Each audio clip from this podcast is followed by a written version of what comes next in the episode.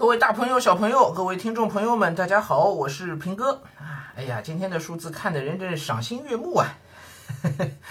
哎，五月十五日零时到二十四时啊，昨天，哎，这就是到了传说中的五月中旬，果然这数字降到一千以下了啊！新增本土确诊病例六十九例，无症状感染者八百六十九例。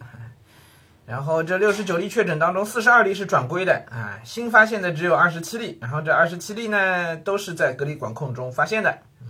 八百六十九例无症状，也全部都是在隔离管控中发现的，也就是连续两天野生清零，并且总数据降到了九百以下。哎呀，这真是太好了，太好了，太好了，嗯。很很快就能清零了，照照这个降幅，我们在一个礼拜应该就差不多了啊。所以现在我们看到的一些预测呢也是如此，包括现在外面复工的消息和学校复学的消息呢，陆陆续续都已经出来了啊。嗯，上海的学校呢，应该已经这算算官方发布了吗？哎，不管有没有官方发布啦，反正我们知道的情况就是毕业班年级初三和高三啊，应该会在五月底最晚六月头上就会复课。啊，就会线下复课啊，毕业班。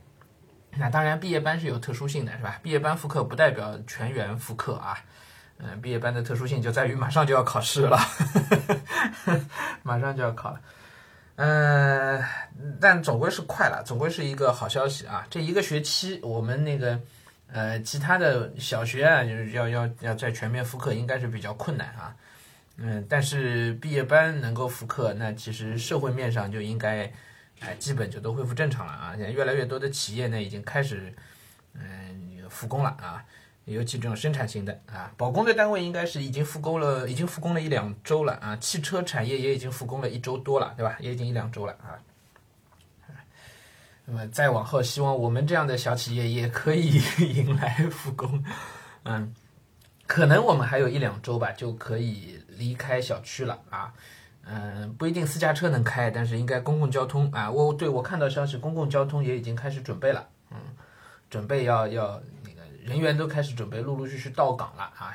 可能要准备公共交通要恢复了啊，包括地铁。嗯，地铁昨天我还听到新闻报道啊，地铁呢正在维护当中，嗯，检修啊等等的啊，哎，随时可能准备要开了啊。嗯，挺好，一切都开始要慢慢的恢复了啊，嗯，哎，也经历了一个大的磨难啊，那我觉得到现在这个点上，应该可以去讲，就我我们不仅仅是不添乱了，我觉得可能这个城市啊，需要更多的一些反思了，嗯，为什么会发生这样的状况啊？为什么会愈演愈烈？过程当中发生些什么问题？嗯，也许很快就要到了可以复盘的时候了。我们希望能够少一些庆功，能够多一些理性的反思和复盘。好，别的不说什么了，嗯，今天晚上再接着跟大家聊吧。今天晚上我们读点书吧，好吗？